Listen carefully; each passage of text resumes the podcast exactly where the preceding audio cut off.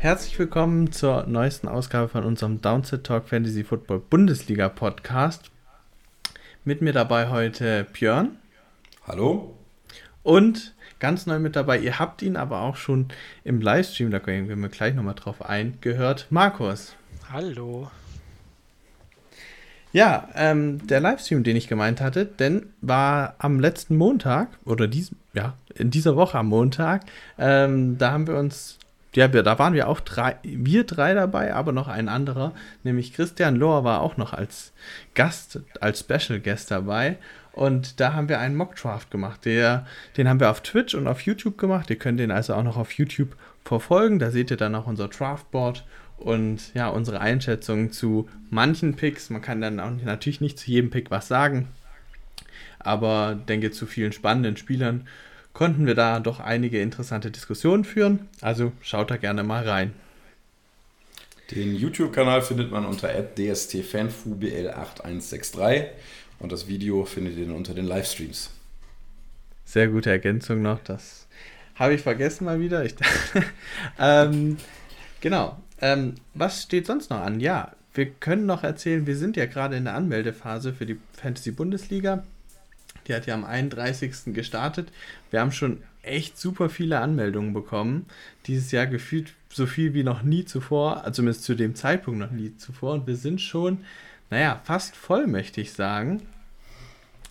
Ich denke, da kommen dann auch einige neue Quali-Ligen, was wir dieses Jahr neu einführen, dass auch Spieler mitspielen können, die normalerweise nicht mitspielen konnten oder in den letzten Jahren nicht mitspielen konnten, können ja dieses Jahr in der Quali-Liga eintreten. Ich denke, da wird es auch ein paar von geben.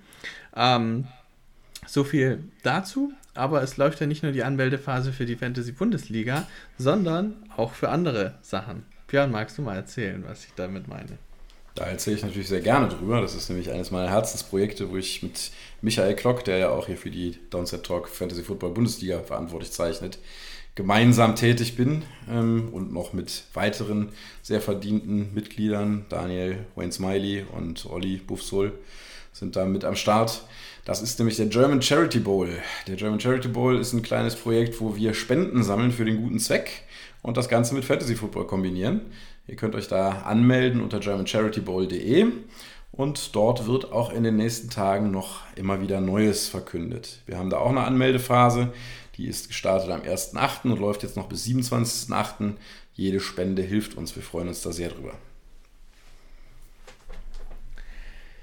Genau, und dann gibt es ja nicht nur den Charity Bowl, den du begleitest, sondern auch Arcade. Was kannst du dazu noch sagen? Ja, arcadefantasy.de, das ist auch eine Website, an der ich beteiligt bin. Das äh, hat auch der Christian Lohr am Montag schon berichtet, denn Arcade Fantasy, das sind Christian und ich. Ähm, da wollen wir gerne äh, Stats mit Fantasy verbinden und das Ganze äh, sehr vertieft. Da kann man sich auf der Website auch anmelden, Registrierung abschließen. Was aber vor allen Dingen geht, und da ist, glaube ich, im Moment äh, am meisten Druck hinter, wir haben in, den Arcade Bowl ins Leben gerufen. Und dieser Arcade Bowl hat auch eine Anmeldephase. Auf der Website kann man sich da gerade registrieren. Also alle auf arcadefantasy.de und mitspielen. Cooler Bowl. Definitiv. Ähm, und ja, für, äh, auch die Stats könnten für den einen oder anderen auch für die Fantasy-Bundesliga interessant sein. Ähm, also ja, viel Content für euch, wo ihr oder viel Möglichkeiten, wo ihr euch nochmal anders auch nachschauen könnt oder andere Ligen, die ihr spielen könnt. Schaut da auf jeden Fall gerne mal vorbei. Jetzt stellt sich noch die Frage, was machen wir denn heute eigentlich? Ähm, und ja, für diese äh, Folge haben wir uns überlegt, ich hatte es auch schon im Livestream angesprochen, beziehungsweise für diese Offseason hatten wir uns überlegt, so ist besser, ähm, auch ein paar Ranking-Folgen zu machen. Ich weiß, die kriegt man überall und ob die beliebt sind oder nicht, wir wollen es einfach mal testen, ob ihr unsere ja doch ein bisschen laienhaftere Meinung hören wollt, aber ich denke, die Leute, die unseren Podcast hören, sind auch irgendwo an unseren Einschätzungen äh, interessiert, deswegen ist es vielleicht gar nicht so schlecht. Und wie startet man die Top-Tiers oder Top-Ranking-Folgen natürlich mit der Position Quarterback. Und damit starten wir auch. Und wir hatten es auch im Vorgespräch, wie sollen wir starten? Natürlich, man startet mit Platz 10. Und ja, wer möchte denn anfangen und seinen Platz 10 sagen? Markus, fang gerne an. Ja, danke. Ähm, mein Platz 10, so ein bisschen obvious choice und sehr, äh, sehr auf das Upset gewettet, äh, ist ein Rookie, äh, spielt in Zukunft bei den Coles und heißt Anthony Richardson. Das kann nicht, das ist nicht ernst. Das kann nicht wahr sein. Ich war fest davon überzeugt, dass ich jetzt hier mit einer großen Überraschung ankomme. Meine Szene ist auch Anthony Richardson. Ist genau der gleiche Gedanke. Die Upside ist riesengroß. Wenn er einschlägt, dann richtig und dann kann er halt ganz schnell ins Top Ten Tier kommen. Ja. Also vor allem auch dieses, dieses Coaching-Staff, äh, das gerade schon äh, einen, einen Jalen Hurts zu einem äh, Top irgendwas äh, Quarterback gemacht hat. Äh, no ich glaube, glaub, der schafft es nochmal. Und ich glaube, die Gegebenheiten bei den Colts sind nicht zu schlecht. Jetzt bin ich gespannt, was der Sebastian für eine 10 hat. Nicht, dass wir da auch noch einen Treffer haben. Nee, also Anthony Richardson ist nicht meine 10. Der ist nicht bei mir auf Platz 16. Nur, in Anführungszeichen.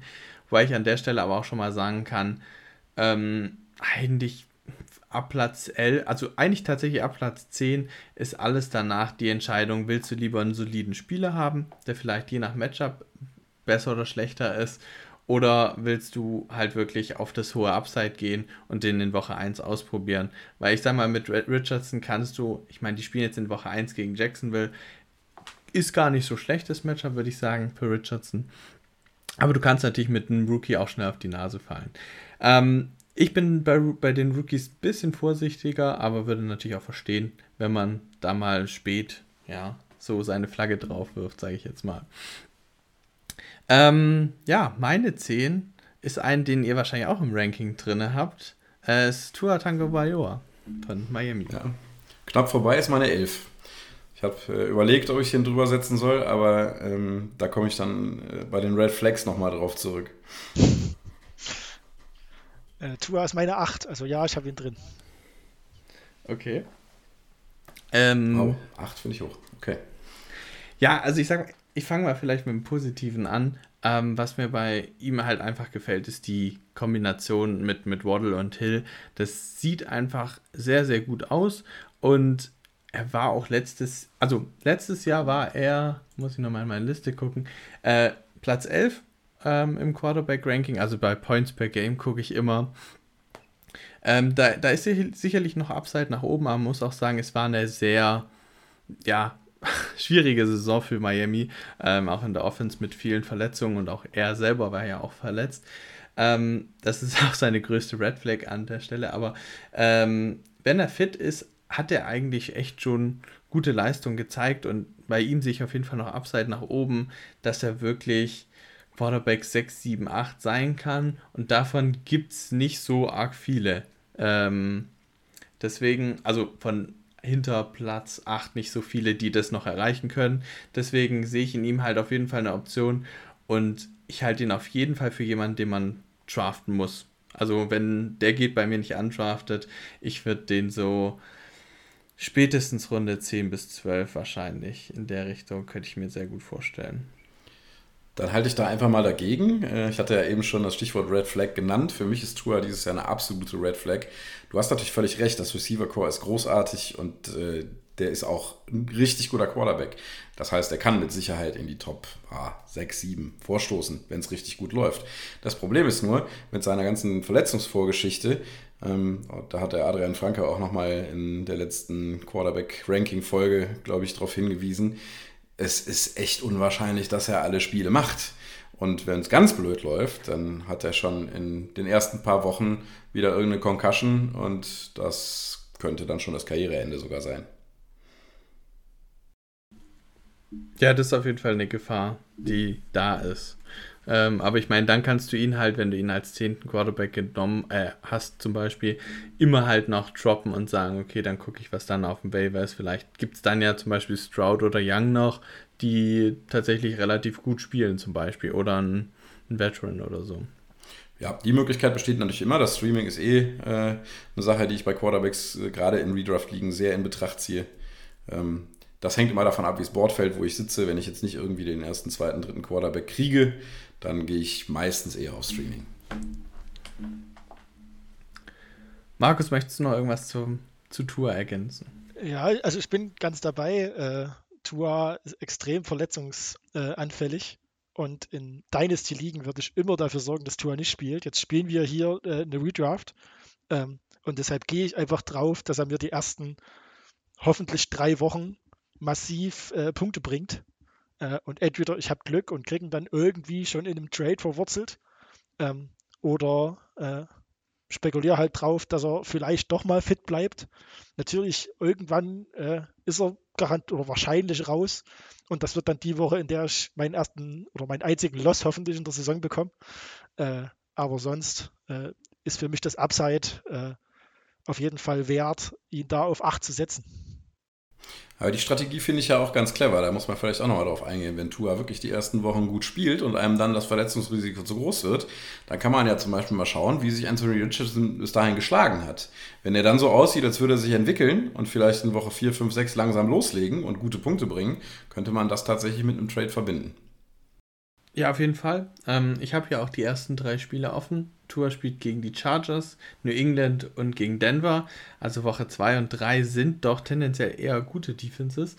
Da wird es nicht ganz so einfach, aber gerade die Chargers, das könnte halt ein echt schöner Shootout, auch ein schönes Matchup in Woche 1 werden. Also zumindest für Woche 1 könnte ich mir vorstellen, wird es echt ein unterhaltsames Spiel. Ja, finde ich auch.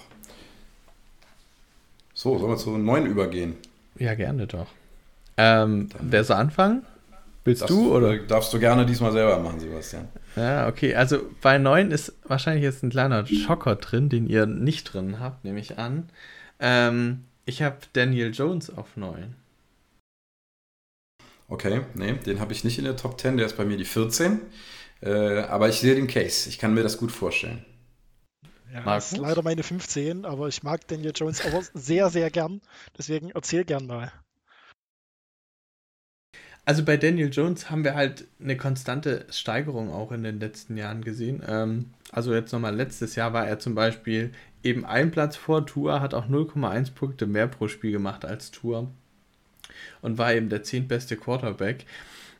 Das ist jetzt eben einer dieser Spieler, wo ich sage, der hat jetzt vielleicht nicht das allerkrasseste Upside nach oben. Da sehe ich zum Beispiel schon Tour noch höher. Aber was mir halt bei ihm gefällt, ist, dass er halt sehr konstant spielt und eben auch mit seinen, ähm, ja, alles. Und dass er eben auch ein gewisses Rushing-Upside mitbringt. Ähm, wir alle erinnern uns an diesen langen Lauf, so nach, wo er nach 40, 50 Yards dann plötzlich auf den Boden geht, äh, weil er nicht mehr laufen konnte. Aber dass er überhaupt diese Explosivität, diese Schnelligkeit dann auch irgendwo hat, also natürlich nicht auf Lamars Level, aber er kommt dann schon ins Laufen. Und das ist für einen Spieler wie ihm und seinem Bodytype auch sehr, sehr äh, ungewöhnlich. Und diese Rushing Upside gibt ihm natürlich auch viele Möglichkeiten bei Touchdowns. Und äh, Rushing Touchdowns sind in unserem Fantasy Scoring äh, einfach auch sehr wertvoll. Deswegen, ähm, ja, und die Giants haben auch weiter aufgerüstet in der Offense. Ähm, allen voran mit, mit Darren Waller könnte ich mir vorstellen, dass das ein richtig gutes Pairing abgibt. Und zudem haben sie ja noch ein paar Wide Receiver dazu bekommen. Wie gut sich die steigern, müssen wir mal gucken. Aber auch mit einem fitten Barclay ähm, in der Kombination, finde ich, sieht die Offense gar nicht so schlecht aus und ist wahrscheinlich die beste Offense, die wir in den letzten zwei, drei Jahren von denen gesehen haben. Und ja, deswegen sehe ich da nochmal ein bisschen Luft nach oben und deswegen meine Nummer 9. Das bestätige ich alles. Ich finde das alles genau richtig, was du sagst. Deswegen ist Daniel Jones mit Platz 14 bei mir auch in einem Tier mit zum Beispiel Kirk Cousins. Und das Tier heißt bei mir dann auch stabiler Floor sind also alles Spieler, die man nehmen kann und die man Woche für Woche aufstellen kann, wo man mit Sicherheit nicht komplett auf die Nase fällt mit. Ja. Dann würde ich jetzt meine, meine neuen noch nennen. Ja, ja, Markus, willst du noch was zu sagen zu Daniel Jones? Nee, ich, äh, wie gesagt, ich bin äh, großer, großer Fan auch von, von Daniel Jones und dem ganzen, dem ganzen Scheme und der ganzen Entwicklung der Giants. Ähm, und ich glaube, äh, das war schon letztes Jahr sehr, sehr gut. Ähm, ganz bold könnte man predikten, äh, die Giants werden dieses Jahr in ihrer Division Zweiter. Äh, ähm, vielleicht gewinnen sie die sogar. Also ich sehe da ehrlich gesagt aktuell kein Limit, ähm, was äh, Upside angeht. Mhm. Ja, würde ich auch bestätigen. Ich nenne mal neun, meine neun, vielleicht auch nochmal ja. so kurz als Randbemerkung zwischen meiner 9 und meiner 14. 14 war ja Daniel Jones ist jetzt nicht so ein wahnsinnig großer Abstand. Ne? Das ist alles sehr äh, auswechselbar und es kann echt gut sein, dass ich nach Woche 2 das komplett umgekehrt sehe. Im Moment habe ich auf der neuen aber Dak Prescott, äh, für mich ein richtig guter Quarterback. Was gibt es denn da zu lachen? Das ist ja, ja wir haben offenbar genau das gleiche Ranking. Also das kann ja nicht Nein, das ist nicht dein Ernst. Du hast nicht auch Dak. Okay, nächstes Mal kommen wir nicht mehr beide, das steht mal fest. ja, also ich habe Dak äh, deswegen auf der neuen, weil er halt, also wenn er das abruft, was er eigentlich kann, dann ist er ganz klar Top 10 für mich. Ähm, das Problem ist halt, er ist nicht stabil genug. Er hat halt manchmal Spiele drin, wo es wirklich komplett kaputt geht. Ähm, ja, und die Verletzung vor zwei Jahren war natürlich auch übel. Wer weiß, was da noch passiert. Aber generell sehe ich den halt sehr, sehr hoch und Platz 9 spiegelt das wieder. Ich kann da vielleicht nochmal einwerfen, seine Performance vor der Verletzung war halt auch echt brutal. Der hatte 27,2 Punkte im Schnitt. Das, also zum Vergleich, Mahomes hatte die letzten Jahre eigentlich immer den besten Schnitt und er hatte 25 Punkte pro Spiel. Ähm, klar, das war jetzt bei Prescott, ich weiß es gar nicht mehr, vier oder fünf Spiele nur. Also nicht so viele, aber die, in denen war er so sehr stark. Aber seitdem kam er nicht gut zu, äh, nicht mehr so gut zurück. Also äh, vorletztes Jahr hatte er 19,8 Punkte im Schnitt, war Platz 11 unter den Quarterbacks. Und letztes Jahr war er nur Platz 13 und hatte 17,5 Punkte im Schnitt. Und das spiegelt auch ein bisschen das wieder, wie man es so wahrgenommen hat, würde ich sagen, zumindest. Ähm, er hatte letztes Jahr einfach unglaublich viele Fehler drin, die man von ihm nicht gewohnt ist. Ähm, und das hatte halt auch wirklich, ja, die Auswirkung, dass er eben auch viele Interceptions und auch insgesamt nicht so stark war wie davor. Und ja, deswegen, aber äh, mit Brandon Cooks haben sie ja nochmal die Offense verstärkt. Deswegen sehe ich schon, wenn man da ein bisschen an den Bounceback glaubt, warum man ihn ja, so hoch hat. Ich kann noch ergänzen, ich habe ihn auf Platz 14. Umgekehrt. Aber, Daniel Jones aber genau, äh, Deck vertauscht. genauso wie du halt gesagt hast, von Platz 9 bis Platz 14 ist es halt quasi ein Tier, mehr oder weniger. Ja, also Warum hast du ihn auf der 9? Äh, ich, ich, kann auch nochmal da, da reingehen. Mhm. Also ich finde äh, einfach erstmal zeigt mir die äh, das Defensive Backfield, das es schafft, äh, Lamb, Cooks und Gallup äh, zusammen zu verteidigen. Ähm, und ich glaube, da ergeben sich Anspielstationen und da ergeben sich Räume. Ähm, und nochmal so in solchen Jahren mit so vielen äh, Interceptions und Fehlentscheidungen wird es nicht geben. Ähm, plus, man muss es, Stand jetzt zumindest dazu sagen, die Cowboys sind endlich ihre, ihre Running Back-Sünde Sieg Elliott los und können befreit aufspielen, ohne so ein äh, Typ einfach im Backfield. Und kriegen vielleicht Pollard da noch stärker eingebunden, der auch eher Receiving Back ist. Mhm. Auch hier kann ich vielleicht noch kurz die, die Spiele ergänzen, weil gerade bei den ja, Quarterbacks so rund um Platz 8 oder ab Platz 8 oder sowas finde ich das auch wirklich relevant, ähm, weil man sich dann ja, weil der Saisonstart gut sein muss, um den Spieler auszuwählen. Sonst geht man lieber auf eine andere Streaming-Option. Ähm, Dirk spielt zuerst gegen die Giants und dann bleibt er weiter in New York. Dann geht es gegen die Jets und dann gegen Arizona. Ja, Arizona da ja noch äh, ohne Kyler Murray. War sehr wahrscheinlich. wahrscheinlich. Ja. Das, das könnte ein schönes Spielchen für ihn werden. Mhm, also vor allem, weil die Defense von Arizona nicht so stark ist, aber die Frage ist dann, wenn Arizona auf ihrer Seite nicht viel Punkte macht, wie viel dann bei Dallas rauskommt oder ob sie dann viel laufen. Also, aber gerade die Giants und die Jets zu Beginn finde ich nicht das beste Programm auf jeden Fall. Dann gehen wir mal zu Markus und Nee, mit Markus und seiner 8, ja, die haben ja, wir meine, schon. Das ist meine 8 haben wir schon, die war Tua, genau, ja. Ja, hier laufen wir dann tatsächlich mal auseinander, Markus. Wir sind jetzt hier immer noch in meinem High-Ceiling-Tier. Das war 11 Tour, 10 Richardson, 9 Deck und jetzt auf 8. Jetzt fällt wahrscheinlich Sebastian gleich vom Stuhl. Justin Fields. Hm, ich falle nicht vom Stuhl, ich habe ihn auch auf 8. Nein, schon wieder eine Doppelung. Krass. Wo hast du ihn, Markus? Fields ist meine 11. Mhm. Ah. Ja, dann sind wir ja gar nicht so weit voneinander entfernt. Ja, Fields mit der Rushing Upside, ne? Also der, der ist ja letzte Saison schon gelaufen und äh, wenn er auch nur ein bisschen das, das Passing-Game in den Griff kriegt, dann sehe ich den schon auf dem Sprung auch in sogar noch höhere Sphären vielleicht. Ja, auf jeden Fall. Also auch bei Fields kann ich nochmal ergänzen, der war letztes Jahr der sechstbeste Quarterback nach Points per Game mit 19,4 Punkten. Also schon nochmal anderthalb Punkte mehr im Schnitt pro Spiel als Tour oder äh, ja, ähm, oder Daniel Jones zum Beispiel. Und ja, das Rushing war halt einfach krass. Ich mache mir, also ich habe ein bisschen Sorge, dass wenn er mehr ins Passing eingebunden ist, dass sein Rushing auch ein bisschen runtergeht und dementsprechend auch seine Punktzahl, weil Passing jetzt im Verhältnis bei Fantasy nicht so stark gesehen wird wie Rushing von einem Quarterback. Aber ähm, ich könnte mir halt auch vorstellen, dass er einfach insgesamt die Offense besser ist, weil sie halt auch häufig limitiert war, dadurch, dass sie relativ eindimensional war. Und wenn er dann mehr Plays kriegt, die Offense länger auf dem Feld bleiben kann und mehr Touchdowns insgesamt für die Offense bei rumkommen, kann das ihm eigentlich auch helfen. Also da bin ich ein bisschen zwiegespalten. Aber den Hype, den manche da haben, dass sie ihn auf Platz 5, 6, 7 sehen, den sehe ich nicht ganz. Ähm, eben weil ich eben die Befürchtung habe, dass das Rushing ein bisschen runtergeht. Aber ich finde, es ist eine gute und klare Nummer 8 für mich ist bei mir auch das Ende von meinem Tier da an der Stelle und dann kommt eben dieser Break, wo wir dann gesagt haben, da kommen dann viele in Frage. Ab Platz 9, aber er ist halt quasi noch der letzte wirklich gute, klare Kandidat für mich, ähm, den man draften sollte. Mhm. Gehe ich, geh ich ein Stück weit mit. Äh, ich habe ja schon im Livestream so ein bisschen gesagt, ich bin bei Fields eher skeptisch eigentlich. Ähm, was mich jetzt animiert hat, ihn auf 11 zu setzen, äh, ist vor allem, äh, sind vor allem seine Matchups in den ersten Wochen. Also er hat dort unter anderem die Packers, die Buccaneers, Washington, Las Vegas, alles so in den ersten sieben Wochen mit drin. Also ich glaube, da kann es stabil und gut losgehen. Ähm, und selbst wenn er das Passen erst nochmal lernen muss, also er hat zumindest nicht zu wenig Waffen. Wenn er es dieses Jahr nicht hinkriegt, dann äh, wird er es nie hinkriegen. Ähm, und deswegen. Ja, das ist auf jeden Fall.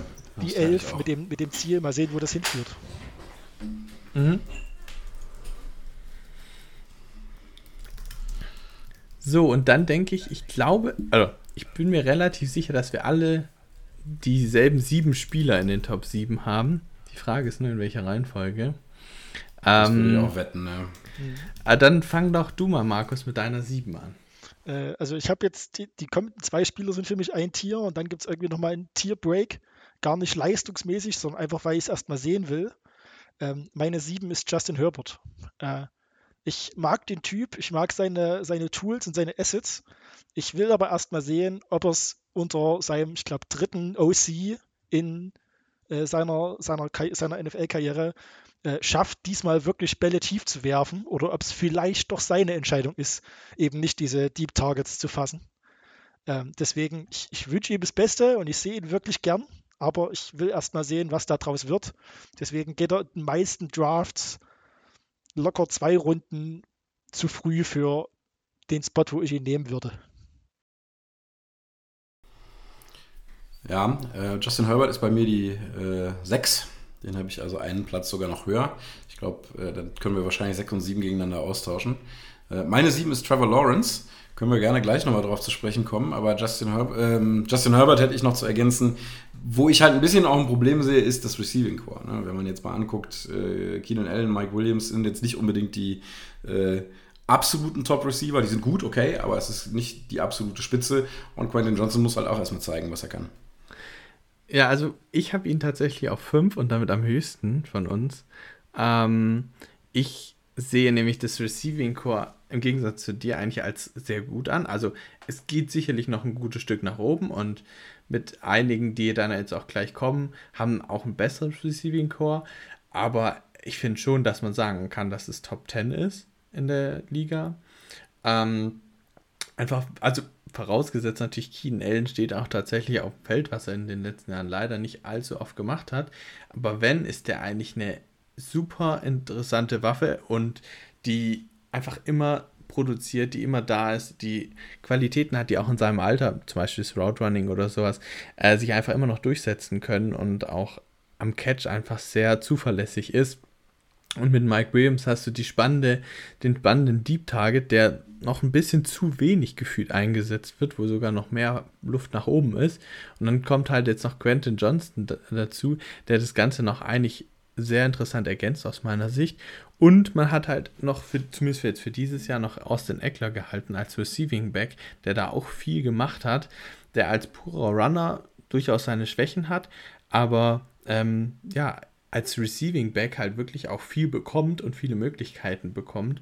Und das hilft dann ja auch Herbert, weil er halt noch die Punkte bekommt, die Eckler eben auch bekommt ähm, bei einem Pass.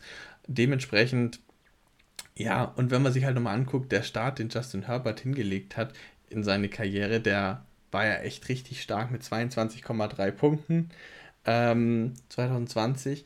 Dann sogar noch besser gewesen im Jahr 21 mit 23,2 Punkten, sogar der zweitbeste Quarterback gewesen in dem Jahr. Aber letztes Jahr halt tief abgestürzt auf Platz 16 mit 16,6 Punkten. Und da bin ich halt so ein bisschen gespannt, wie sich da jetzt halt äh, ja, mit Kellen Kellen Moore heißt, glaube ich, der neue OC.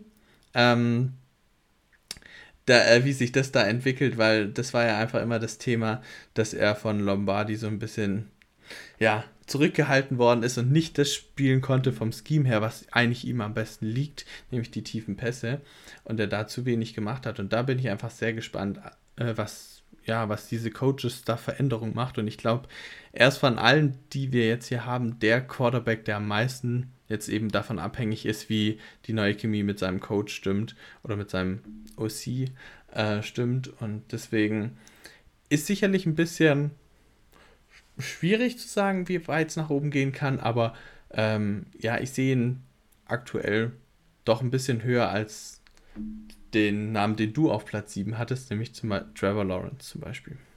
Genau, Trevor Lawrence habe ich auf die 7 gepackt.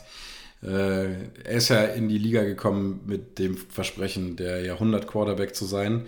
Das konnte er nicht zeigen, sicherlich auch der Tatsache geschuldet, was da im Coaching-Staff so los war, vor allen Dingen auf der Head-Coach-Position. Das ist vorbei. Danach hat er direkt gezeigt, es geht richtig bergauf.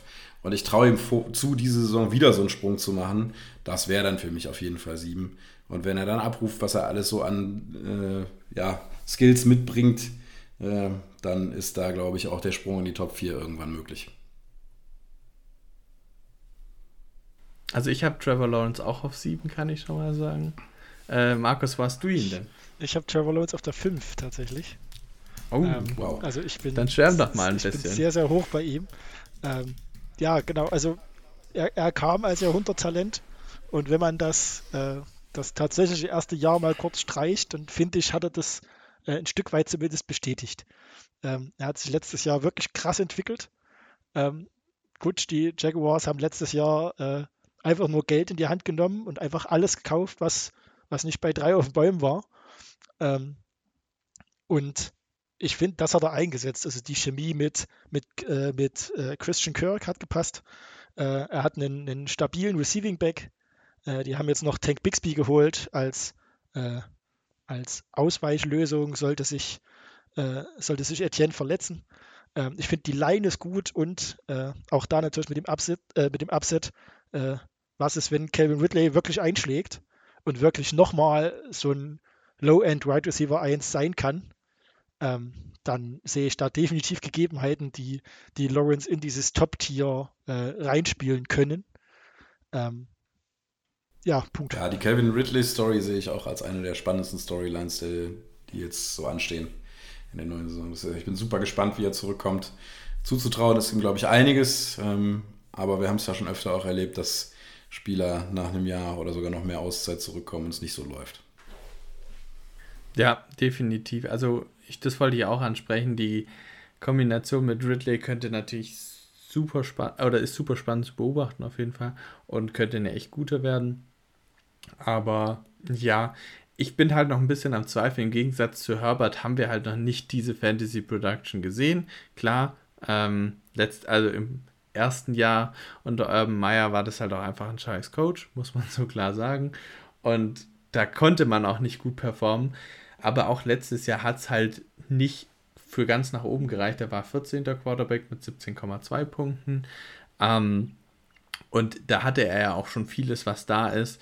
Außer Ridley hat sich jetzt die Offense nicht so krass viel verändert und auch der Coach ist gleich geblieben. Deswegen möchte ich wie du auch, äh, Markus, eigentlich ähm, bei, schon vorher erwähnt hattest, auch einfach sehen, erstmal, dass er sich entwickelt und deswegen, ja, nur meine sieben.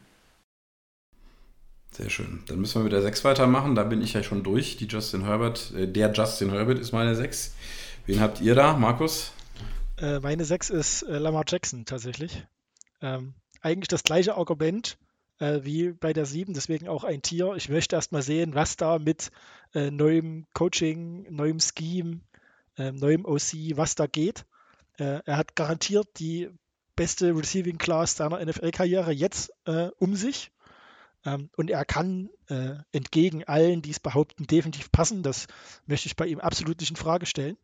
Äh, ich will erstmal sehen, aber bleibt er, bleibt er diesmal fit ähm, und äh, schafft das wirklich alles so einzusetzen, um für Fantasy äh, zu produzieren. Weil je mehr er passt, ich glaube, umso weniger punktet er, weil sein Rushing Upset war ja schon für ihn eigentlich ein stabiler Punktebringer. Ähm, und da möchte ich auch da erstmal sehen, was kommt oder was, was wird da aus ihm. Ja, das finde ich auch sehr spannend, was da aus dem Passing Game wird, aber der hat halt im Gegensatz zu äh, Justin Herbert noch erheblich mehr Rushing Floor. Und das äh, lässt ihn bei mir halt ähm, auf die 5 springen sogar. Ja, bei mir ist Lama Jackson sogar auf der 4. Ähm, auch wenn ich jetzt individuell gesehen nicht am höchsten bei ihm bin, aber ja, wie du auch schon gesagt hast, das Rushing Upside setzt ihn bei, auch bei mir über Herbert. Ähm, deswegen, ja, ähm, bei mir die 4. Das war dann die 6, ne? Das war dann es die fehlt 6, noch, genau. Es fehlt noch meine 6 tatsächlich. Ah, tatsächlich, genau. Ja, dann äh, sag mal. Äh, man kann sich fast vermuten, wenn wir schon Lama Jackson, Herbert, Lawrence haben, dann fehlt eigentlich noch Joey Burrow und der ist bei mir die 6. Und das hängt einzig und allein damit zusammen, dass er sich jetzt verletzt hat. Äh, sonst wäre er meine 4.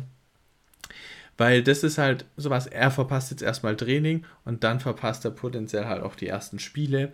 Und da sind wir halt wirklich auch bei, einem, bei einer Situation, wenn du jemanden, und den muss man halt auch hochpicken, hochpicken willst, äh, hochpickst, dann willst du auch, dass er so viele Spiele wie möglich für dich spielt. Und wenn er halt die ersten zwei, drei schon, noch fällt er sie noch nicht sicher aus, das heißt, äh, dass er erstmal nur ein paar Wochen ausfällt. Aber es könnte halt eng werden bis zum Saisonstart. Und da bin ich halt sehr, sehr vorsichtig. Aber das kann sich natürlich am 1. September, wenn ich weiß, okay, der ist fit, der spielt in Woche 1, äh, klettert er wieder nach oben. Aber Stand jetzt bin ich mir halt nicht sicher, ob er in Woche 1 spielt. Und deswegen rutscht er bei mir auf Platz 6 hinter Herbert und Jackson, die ich dann liebend gerne in Woche 1 spiele, wenn Burrow vielleicht auf der Bank sitzt. Das kann ich natürlich nachvollziehen mit der Verletzung. Ich habe die komplett ausgeblendet bei meinem Ranking von Burrow. Ähm, deswegen landet er halt bei mir auf der 4. ähm, aber ja, man, man kann den ein bisschen downgraden, das äh, sehe ich ein. Also ich, ich, bin da wieder komplett bei Björn. Ich habe Burrow auf der 4. Ähm, und äh, warum habe ich die Verletzung einfach, einfach rausgelassen oder nicht mit kalkuliert? Äh, ich glaube, wurde in der, in der, heutigen Folge von, von Down the Talk erst mit gesagt, in den letzten drei Off-Seasons hat Barrow nie die ganze Vorbereitung mitgespielt.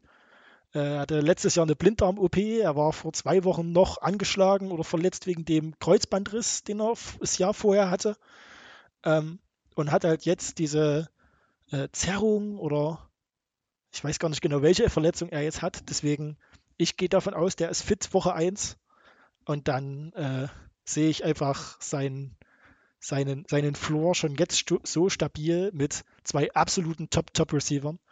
Ähm, mit einem mit einem Coaching, das quasi auf ihn zugeschnitten ist äh, und einfach als Quarterback-Typ ein wahnsinnig, ein wahnsinnig geiler Quarterback einfach ist. Also Burrow hat quasi alles, was ich von einem, von einem guten Quarterback sehen will.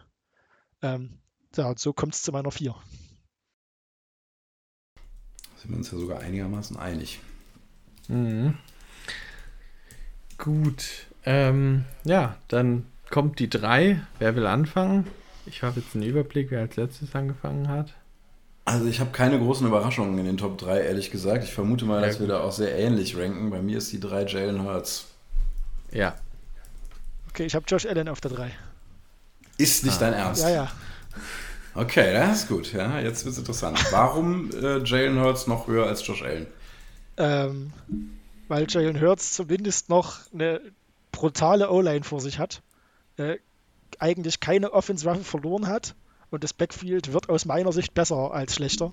Also ich finde, Sanders war eher nochmal noch mal ein Schwachpunkt in dieser extrem gut funktionierenden Offense, äh, der jetzt tendenziell mit, äh, mit Swift nochmal ein, ein anderes Level hat. Swift und Ja. äh, Penny, oder? Ja, Penny spielt. Genau. Ja. Ja. Ja, das kann ich natürlich nachvollziehen. Ich glaube aber, dass er letztes Jahr durchaus auch ein bisschen überperformt hat und sich das dieses Jahr ein bisschen einpendeln wird. Ähm, und ich glaube auch, dass die Defenses auf äh, Philadelphia dieses Jahr die ein oder andere Antwort mehr haben werden. Das kann sein, ja, auf jeden Fall. Ähm, ich bin erstmal nur auf den, auf den Ist-Zustand gegangen, was ich gesehen habe oder was ich, was wir alle schon gesehen haben. Und da glaube ich, äh, so ein bisschen mit Prognose in die Saison hinein, dass das Hurts das halten kann. Aber wissen werden wir es natürlich auch erst, wenn die Saison läuft. Ja, das ist richtig. Ja. Was ich interessant finde noch die Frage, ich habe jetzt einfach mal vorausgesetzt, dass, äh, ich habe gar nicht gefragt, äh, da- du hast ihn höher als wir, aber ähm, wahrscheinlich dann auf der 2, ne? Ja, ja, ja, ja, auf jeden Fall. Gut. Okay, wahrscheinlich ist die 1 dann bei uns allen dreien der gleiche, aber da kommen wir dann gleich drauf. Ja, also zu Jalen Hurts kann ich vielleicht noch kurz ergänzen, dass er letztes Jahr der beste Quarterback war in unserem Scoring. Ganz, ganz knapp 0,1 Punkte vor Mahomes mit 25 Punkten. Ähm, und hat halt eine riesen Leistungssteigerung gemacht. Ihr habt eigentlich auch schon das meiste gesagt. Ich finde halt, wie gesagt, das Receiving Core super spannend. Ich glaube, dass das auch weiterhin so geht, aber er hatte halt letztes Jahr auch viele Rushing Touchdowns eingesammelt, halt dieses, diesen Push, den berühmten, den man in der Offseason verbieten wollte. Und da bin ich halt gespannt, ob er das so umsetzen kann und glaube, deswegen gibt es ein klein, kleines Down und ich muss einfach, und da kann ich vielleicht mit meiner 2 dann weitermachen, ähm, Ellen einfach drüber setzen, weil Ellen eigentlich von den dreien auch der konstante oder von allen der konstanteste Quarterback ist, was Fantasy-Punkte zumindest angeht. Also Allen hatte im ersten Jahr äh, oder 2020 24,8 Punkte, dann 24,1 und letztes, letztes Jahr 23,5 Punkte. Und zum Beispiel Mahomes hatte 21, 21,5 Punkte und auch Hertz hatte 20,8 Punkte. Also ich teile dann meine Liste auch mal auf Twitter nach dem Ding, dann könnt ihr das da nochmal nachvollziehen. Ähm, Ja, das können wir ja alle machen. Das finde ich eine gute Idee. Genau, ähm, da könnt ihr das auf jeden Fall nochmal nachvollziehen, was ich jetzt für Daten sage, aber dass ihr einfach nochmal seht, da sticht halt Ellen nochmal hervor mit seiner Konstanz. Und ja, deswegen musste ich ihn drüber setzen. Und ja, über die Klasse gibt es, glaube ich, nicht viel zu sagen. Äh, er hat das Rushing Upside, er ist ein super guter Passer, er spielt in einer guten Offense, die gut gecallt ist. Einzig, ich hätte gern noch ein bisschen mehr Receiver als Stefan Dix oder mehr Waffen. Ähm, aber ansonsten, ja, es ist halt wirklich ein richtig guter Quarterback. Und äh, Allen, Hurts und Mahomes sehe ich halt auch wirklich alle drei super nah beieinander. Die kann man für mich back-to-back nehmen, wenn Mahomes weg ist. Und dann nimmst du direkt Allen hinterher, würde ich überhaupt nichts gegen sagen. Aber die, die drei sehe ich schon so, das kann ich vielleicht auch schon mal sagen, so in Runde 3 ungefähr. Runde 2 ist mir noch zu hoch, aber Runde 3, Ende 3 bis 4, sowas, das wäre die Range, wo ich die auf jeden Fall nehmen würde. Und dann kommt halt doch nochmal ein erheblicher Tierbreak dann zu Herbert, Jackson, Burrow, die Range, die würde ich dann schon nochmal ein, zwei Runden danach nehmen, auch wenn die häufig ja eigentlich alle dann an einem Stück mehr oder weniger gehen oder nur so 5, 6 Picks auseinander. Ja, ich würde äh, bei Josh Allen gerne nochmal auf das Receiving Core beziehungsweise auf die Waffen äh, eingehen. Ja, Stefan Dix ist mit Sicherheit stark und der wird auch diese Saison, glaube ich, nochmal äh, High-End performen können. Ähm, ich habe aber auch mit einem gerechnet, dass zum Beispiel Gabe Davis letzte Saison die Riesenkatastrophe war. So scheiße kann der eigentlich nicht nochmal werden. Das hat, muss also eine Steigerung geben. Und ich setze auch große Stücke auf Dalton Kincaid. Ich glaube, da kommt einiges. Also du hast ihn auch auf der 2 Nee, ich habe ja, ihn, natürlich. und Ja. du hast ihn auf der 3, Markus. ich hab, ich hab ihn auf der 3. Äh, ich bin bei allem, bin ich bei euch. Ich habe einfach nur ein bisschen Angst, dass wir alle äh, die Builds so ein bisschen overraten oder überhypen.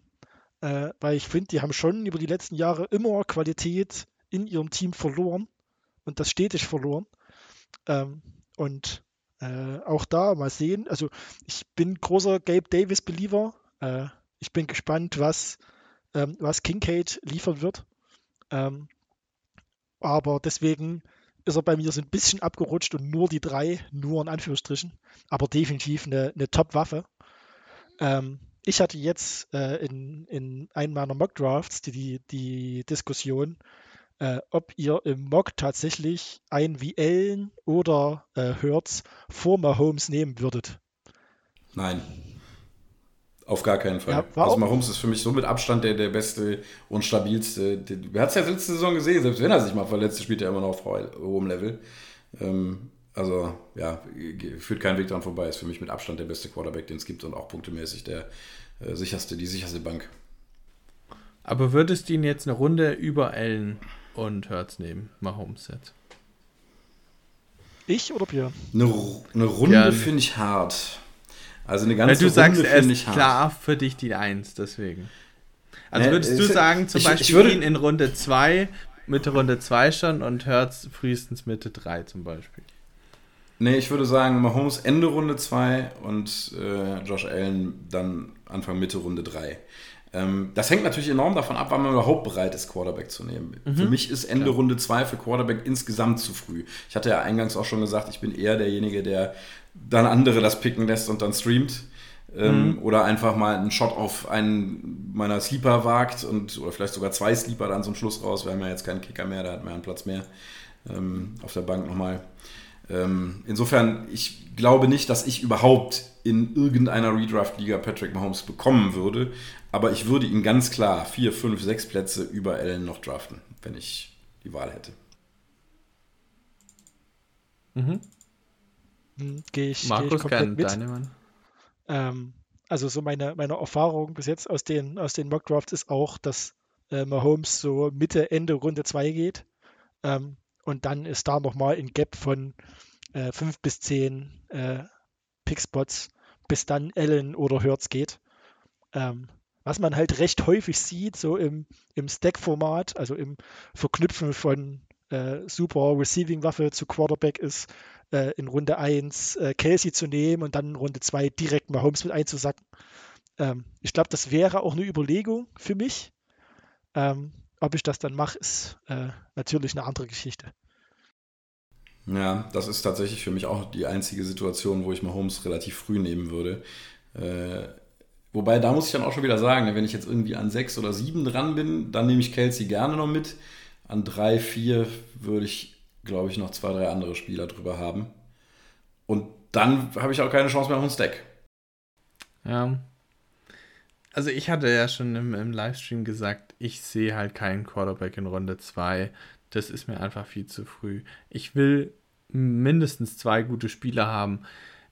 Eher wahrscheinlich drei, vier. Und ja, und das Problem ist halt dann, was ich vorher gerade gesagt hatte, Burrow, Jackson, Herbert kommen mir dann zu schnell auf die anderen drei, dass ich die dann nehme. Deswegen werde ich wahrscheinlich auch wieder mehr so Richtung Lawrence bis Platz 12 oder solche Sachen landen. Ja, das muss man. Ja, mir ist halt zum Beispiel in Kirk Cousins in Runde 10 deutlich lieber als ein Joe Burrow in Runde 5. Mhm. Sollen wir nochmal irgendwie unsere Top 10 zusammenfassen? Genau. Ich habe nämlich jetzt parallel auch das Ranking-App von uns gemeinsam erstellt quasi. Ähm, da fange ich mal an mit Platz 10. Das ist Dark Prescott mit 10,7 Punkten im Schnitt, sage ich jetzt mal, oder Platzierung 10,7. Platz 9. Warte mal, jetzt muss ich gucken, dass ich hier nichts erzähle. Ja, genau. Platz 9 ist Tour mit 9,7 Punkten. Platz 8 ist Justin Fields mit 9 Punkten. Dann ein großer Gap nach vorne, Trevor Lawrence 6,3. Das ist witzig, Justin weil genau da habe ich auch meinen Tierbreak. Justin Herbert auf 6, äh, nicht auf 6, doch auf 6, aber auch mit 6,0. Dann auf 5 Lama Jackson mit 5,0. Auf Platz 4 Joey Burrow mit 4,7. Und dann nochmal einen klaren Tierbreak. Jane Hurts auf 3 mit 2,7, Allen auf 2 mit 2,3 und Mahomes mit 1,0, weil wir ihn alle an 1 haben, auf 1. Das ist nochmal so die Zusammenfassung. Und ja, ihr hattet euch gewünscht, dass wir hinten raus noch ein paar Sleeper machen oder ein paar Namen, die man nennen wollte. Ähm, ja, sehr gerne. Wer will anfangen? Markus, du? Äh, ja, ich habe mehr oder weniger drei äh, zur Auswahl. Ähm, bei dem einen muss ich wahrscheinlich die Fanbrille einfach sehr absetzen. Ähm, aber ich glaube, wenn fit, dann äh, führt für mich fast kein Weg vorbei, äh, Brock Purdy zu streamen. Ähm, oh, ja. Weil der spielen wird und wenn er spielt, dann passt er einfach in dieses Shanahan-System. Und ganz bestimmt werde ich meine Worte fressen, weil er nie wieder auf dieses Hype zurückkommt, was er Ende letzten Jahres gespielt hat. Ähm, aber äh, genau, also es ist einfach, es ist so ein bisschen Fanbrille und eigentlich versuche ich immer die Spieler von meinem Team äh, nicht zu nehmen, weil dann zu viel Herzblut dran hängt. Aber ich sehe da einfach, äh, dass, dass ihm das Team gehört, dass ihm äh, der Quarterback-Spot gehört äh, und dass er spielt. Ähm, und meine, meine Nummer zwei, ähm, ich habe das Gefühl, die kommen äh, im Laufe dieser, dieser Offseason sehr, sehr schlecht weg. Ähm, ich glaube, dass Mac Jones tatsächlich nochmal einen Sprung in die Top äh, 16 machen kann.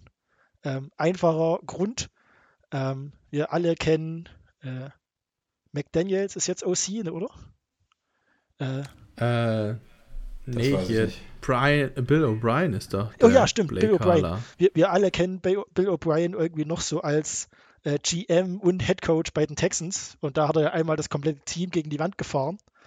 Ähm, als er noch nur Head Coach und äh, äh Playcaller für die Offense war, war die Offense der Texans wirklich noch gut und wirklich absolut stabil.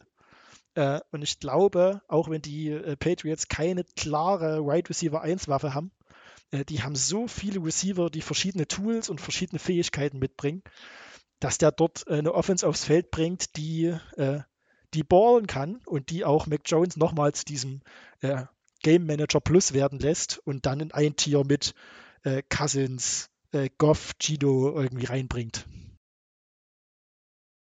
Okay, also den Purdy-Case, den sehe ich auf jeden Fall auch. Ist auch einer meiner Sleeper. Äh, bei Mac Jones bin ich deutlich skeptischer. Ich kann dir folgen, ich kann mir das vorstellen, dass das passiert, aber da glaube ich wirklich nicht drin. Also Mac Jones sehe ich einfach nicht da vorne drin. Ich könnte von mir noch äh, ergänzen, ähm, einer, der deutlich unter dem Platz gerankt wird in vielen Rankings, wo ich ihn habe. Ich habe ihn nämlich auf 15, ist Russell Wilson. Ähm, bei dem glaube ich einfach, dass er letzte Saison massiv underperformed hat. Der wird äh, wieder stabiler werden, wird äh, gut Punkte bringen. Nicht im Bereich Lawrence Fields Prescott, aber stabil genug, dass man den in der Late Round dann einfach als seinen Quarterback nehmen kann, vielleicht noch mit einem Backup. Dann ist man, glaube ich, ganz gut gesaved. Und ja, äh, auch ich habe eine Fanbrille. Ähm, in der allerletzten Runde, wenn ich zum Beispiel zu einem Russell Wilson noch ein Backup haben will, dann nehme ich Jordan Love und hoffe, dass er irgendwie einschlägt. Ich glaube es zwar nicht so richtig, dass er so ein guter Quarterback werden kann, der sich vorne irgendwie festsetzt, aber man weiß es ja nicht und als Fan darf man das, glaube ich, mal machen. Ja, sehr, sehr interessante Namen. Also ich habe keinen der fünf genannten Spieler in meinem Top 19 Ranking ähm, drin. Aber es gibt auf jeden Fall für, für alle irgendwie so ein Argument. Bei Mac Jones bin ich am skeptischsten wahrscheinlich. Auch Purdy sehe ich persönlich nicht ganz so hoch. Ähm, aber ja, kann, also es sind halt alles Quarterbacks, die ich wahrscheinlich, wenn dann nur für ein gutes Spiel streamen würde. Aber ja, ich kann vielleicht noch meine zwei Spieler nennen. Das sind jetzt vielleicht nicht Sleeper, wie ihr es vielleicht aufgefasst habt, weil ihr seid ja schon relativ tief wahrscheinlich auch in euren Rankings gegangen. Ich weiß nicht, wo die bei euch im Ranking sind oder sind die bei euch dann auch auf 12, 13, 14? Nee, nee, also Russell Wilson habe ich auf 15. Das finde ich für Russell Wilson schon höher als äh, der Konsens. Jordan Love habe ich trotzdem auf 22. Hm, Purdy ist und bei mir die 20 äh, und Mac Jones die 26. Also tatsächlich wirklich äh, Tiefflieger aktuell. Aber mal schauen. Mal als Kontrast, Mac Jones ist bei mir 30. ja, da, also, ich habe, wie gesagt, nur bis 19 gemacht, äh, also auch für die Zuhörer vielleicht, aber wahrscheinlich wäre auch eher so 25 oder so Mac Jones jetzt. Ähm, ja, also meine zwei Spieler, die ich noch nennen wollte, sind zum einen Geno Smith, der ist bei mir auf der 12. Ähm, weil bei ihm gefällt mir einfach das Auftaktprogramm. Er spielt gegen die Rams und danach gegen Detroit. Und das sind würde ich sagen, vielleicht eine der zwei schwächsten, vor allem Secondaries. Die kann man gut angreifen. Gerade Detroit wird aber auch einige Punkte selber machen. Ähm, deswegen werden die vielleicht auch da viel laufen müssen. Und wenn es sich bei den Seahawks tatsächlich erhärtet, der Verdacht, dass die beiden Running Backs, die sie da jetzt äh, früh getraftet haben in den letzten beiden Jahren, vielleicht auch noch ausfallen oder nicht hundertprozentig fit in die ersten Spiele gehen, wird das Passing Game noch umso interessanter. Und die Waffen sind auf alle Fälle da. Also Gino ist für mich auf jeden Fall ein Name, den man gerade so in Runde 13, 14, wo man sagt, okay, das ist jetzt halt hier mein Streamer für die ersten beiden Wochen, finde ich, ist es Stand jetzt mein Kandidat Nummer 1 als welcher Kandidat. Auf welchem Rang hast du ihn? Ich habe ihn auf 12. Wow. Boah, 12 ist krass. Also bei mir ist er auf 17. Ähm, ich sehe auch, was du sagst, das kann ich mir gut vorstellen. Ich habe ihn trotzdem bei mir ganz rot angestrichen. Das ist bei mir eine Red Flag, weil ich glaube, dass er letzte Saison nicht wiederholen kann. Ja, das. Wenn er, wenn er mich vom Gegenteil überzeugt, freue ich mich sehr. Ich mag den nämlich. Ähm, sowohl vom Typ her als auch vom Stil. Fände ich ihm sehr zu gönnen, dass er das wiederholt, aber ich glaube nicht dran. Ich ihn, ich lasse die Finger von ihm diese Saison. Ja, deswegen hatte ich auch gesagt, für mich, wenn dann eher ein Streaming-Kandidat, dass du sagst, okay, mhm. bringe ich rein, weil die Matchups gut sind. Und wenn du halt merkst, im ersten Spiel geht der schon unter, ja, dann hole ich mir für Woche zwei vielleicht doch einen anderen Kandidaten. Ja, kann ich total nachvollziehen, finde ich einen guten Ansatz. Ähm, Und du hattest noch von einem zweiten Sleeper gesprochen? Genau, ich, da kann ich zum Beispiel reinbringen, ich wollte eigentlich noch Aaron Rodgers reinbringen, weil finde ich auch einen ganz spannenden Namen. Jetzt, der hatte letztes Jahr auch ein richtiges Down hier bei den Packers war Quarterback 26 mit 14,3 Punkten. Ähm, aber jetzt bei den Jets, glaube ich, könnte es schon super interessant werden mit Hackett wieder vereint und den, den Receivern und so. Aber da sehe ich halt das Problem, gerade in Woche 1 und 2, Buffalo und Dallas als Defense. Das ist schon ganz eklig. Deswegen nicht meine Streaming-Option und auch nicht mein Name, den ich eigentlich nennen wollte, aber ich wollte es kurz noch mit reingebracht haben. Mein Zweiter Kandidat ist Kyler Murray. Der ist bei mir auf 11 und viel höher, als ich ihn sonst in irgendwelchen Rankings gesehen habe. Ähm, der wird von vielen sehr viel später gesehen. Da würde mich auch nochmal interessieren, wo ihr den habt. Weil bei Ky Kyler Murray ist es so, er war die letzten Jahre einfach immer ein richtig guter Fantasy Quarterback. Der hatte 2020 23,9 Punkte, war Quarterback 4. Äh, 2021 war fünfter Quarterback mit 21,3 Punkten.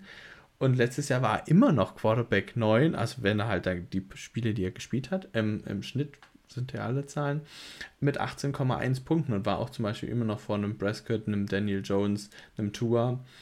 Ähm, und das zeigt einfach, wenn der spielt, ist der einfach immer noch ein extrem guter Fantasy-Quarterback. Das Einzige, was mich ein bisschen abhält, ist, dass die Performance von den Cardinals von der Cardinals Offense vor allem auch, äh, nächstes Jahr nicht so stark ist. Aber ich glaube, wenn der zurückkommt, könnte es halt ein echt guter Stil sein.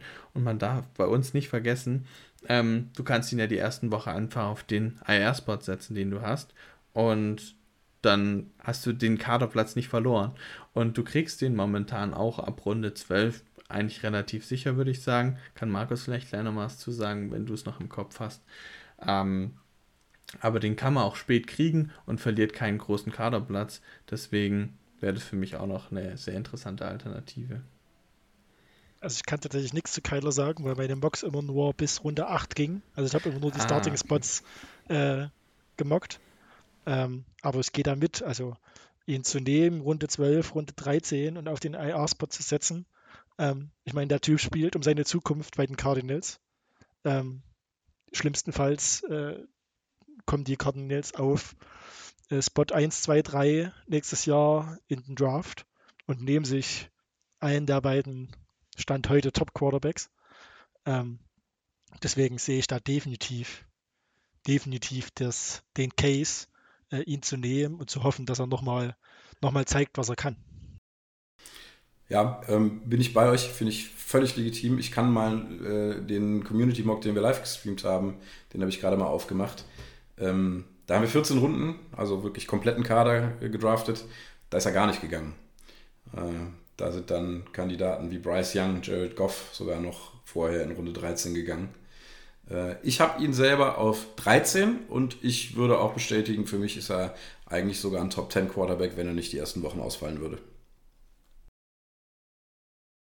Ja, und da ist es halt anders wie bei Burrow, wo du sagst, da erwartest du halt, dass er spielt und wenn er dann nicht spielt oder spielen sollte, wäre es halt ein Problem. Bei Kyler weißt du, dass er wahrscheinlich ausfällt und wie gesagt, du kannst ihn halt dann kadertechnisch ersetzen, wenn Runde 14 oder so stört es halt auch nicht, wenn du in den ersten Wochen keine Production kriegst. Habt ihr sonst noch Spieler, die ihr nennen wollt oder sind wir damit jetzt durch? Ja, ich habe noch eine Red Flag, ähm, mhm. auch wenn ich den für einen guten Quarterback halte. Matt Stafford habe ich auf der 16. Ich lasse aber von dem diese Saison auch komplett die Finger, weil ich ziemlich überzeugt bin, dass die Rams überhaupt nichts auf die Straße bringen diese Saison. Ja, vor allem, wenn, wenn jetzt Cooper Cup auch die ersten Wochen ausfallen sollte. Ja, das sowieso. Das noch, ist genau. ja auch noch nicht klar. Aber ja, ich sehe auch, dass die O-Line einfach nicht verbessert ist. Und wir hatten es bei den Rams, wenn die O-Line nicht gut ist, wird der, ist der Quarterback auch nicht gut. Das war schon unter äh, Goff ein Problem. Und das sehe ich halt nach wie vor nicht, dass die gut ist. Und das Team ist halt, wie Adrian und Christoph auch in ihrem Podcast gesagt haben, das Team ist gespickt mit Stars und sonst viel, ich sag jetzt mal, naja, Müll vielleicht oder Spielern, die halt eigentlich nicht unbedingt starten sollten. Und das macht es halt sehr schwierig und deswegen glaube ich auch nicht, dass der eine besonders gute Saison spielt, auch wenn ich mir vorstellen könnte, dass er ein bisschen besser ist als letztes Jahr, weil das war schon sehr schlecht. Ich hätte auch noch eine, eine Red Flag zum, mhm. zum Mitnehmen. Äh, hatten wir schon mal im äh, Vorgespräch ganz kurz. Ähm, ich würde normalerweise diese, äh, diese Saison versuchen, immer jeden Quarterback zu streamen, äh, der gegen die Cardinals spielt. Äh, weil ich bei den Cardinals einfach keine funktionierende Defense sehe, auch trotz äh, Defensive-Minded Head Coach. Ähm, aber äh, die spielen Woche 1 gegen die äh, Washington Commanders. noch heißen sie Commanders, mal sehen wie lange. Ähm, und denen traue ich dieses Jahr einfach nichts. Also ich würde keinen Quarterback, der aktuell bei den äh, Commanders spielt, äh, streamen wollen, äh, weil die Commanders auch so ein bisschen mein äh, Geheimfavorit für Pick 1 nächstes Jahr sind. Ähm, Punkt. Deswegen, also für mich sind das, ist das ein ganz gefährlicher, äh, ganz gefährlicher Quarterback-Room. Ja, vielleicht nennen wir die zwei wichtigsten noch, Sam Howell und äh, Jacoby Brissett. Auch da würde ich die Finger von lassen, ja. Ja, sehe ich auch nicht als Streaming-Option. Gut, wenn sonst keiner noch was zu ergänzen hat, würde ich sagen, haben wir es doch rumgebracht. Ich hätte eigentlich damit gerechnet, dass diese Top 10 Ranking-Folgen relativ schnell gehen und wir in einer halben Stunde, 35 Minuten durch sind. Dass wir jetzt schon wieder bei einer Stunde sind, wie eigentlich unsere gewöhnliche Länge, hat überrascht mich etwas, aber das liegt natürlich auch total an mir, weil ich eine absolute Quatschbirne bin und gerne Quatsch über Football. Äh, und Björn schließt sich da auch gerne an. Äh, ja, ich, absolut. werden Diskussionen auch gerne länger und ja. Markus kriegen wir auch noch dazu, dass er noch ein bisschen mehr sagt, glaube ich. ja, ja. Dann haben wir anderthalb Stunden Podcast und passt das auch. Ähm, ja, es macht aber auch einfach Spaß. Ja, Was soll ich sagen? Es ist einfach total cool, über solche Sachen so ein bisschen tiefer mal zu quatschen. Ähm, ja, also einfach geil. Definitiv. Mir hat es Spaß gemacht. Ich bedanke mich bei euch. Ähm, und wenn ihr sonst nichts mehr habt, würde ich dann sagen, macht's gut. Äh, wir sehen uns, ähm, oder wir hören uns besser gesagt, dann vielleicht nächste Woche. Müssen wir mal schauen, wie wir die Folgen hinkriegen. Aber auf jeden Fall konstant im August kriegt ihr noch einiges auf die Ohren. Auch noch den einen oder anderen Livestream wahrscheinlich auf Twitch. Zumindest haben wir da was vor noch. Und ja, deswegen schaut da gerne vorbei. Ansonsten auch bei Twitter werden wir immer Mock-Drafts veröffentlichen, die wir nicht vertonen oder verbildlichen werden, sage ich jetzt mal, äh, im Podcast. Ähm, da könnt ihr auch auf jeden Fall in den Mock-Drafts gerne weiterhin teilnehmen. So, dann jetzt aber raus und ciao. Ja, von mir auch tschüss und nicht vergessen fantasybundesliga.de, arcadefantasy.de und germancharitybowl.de. Ciao.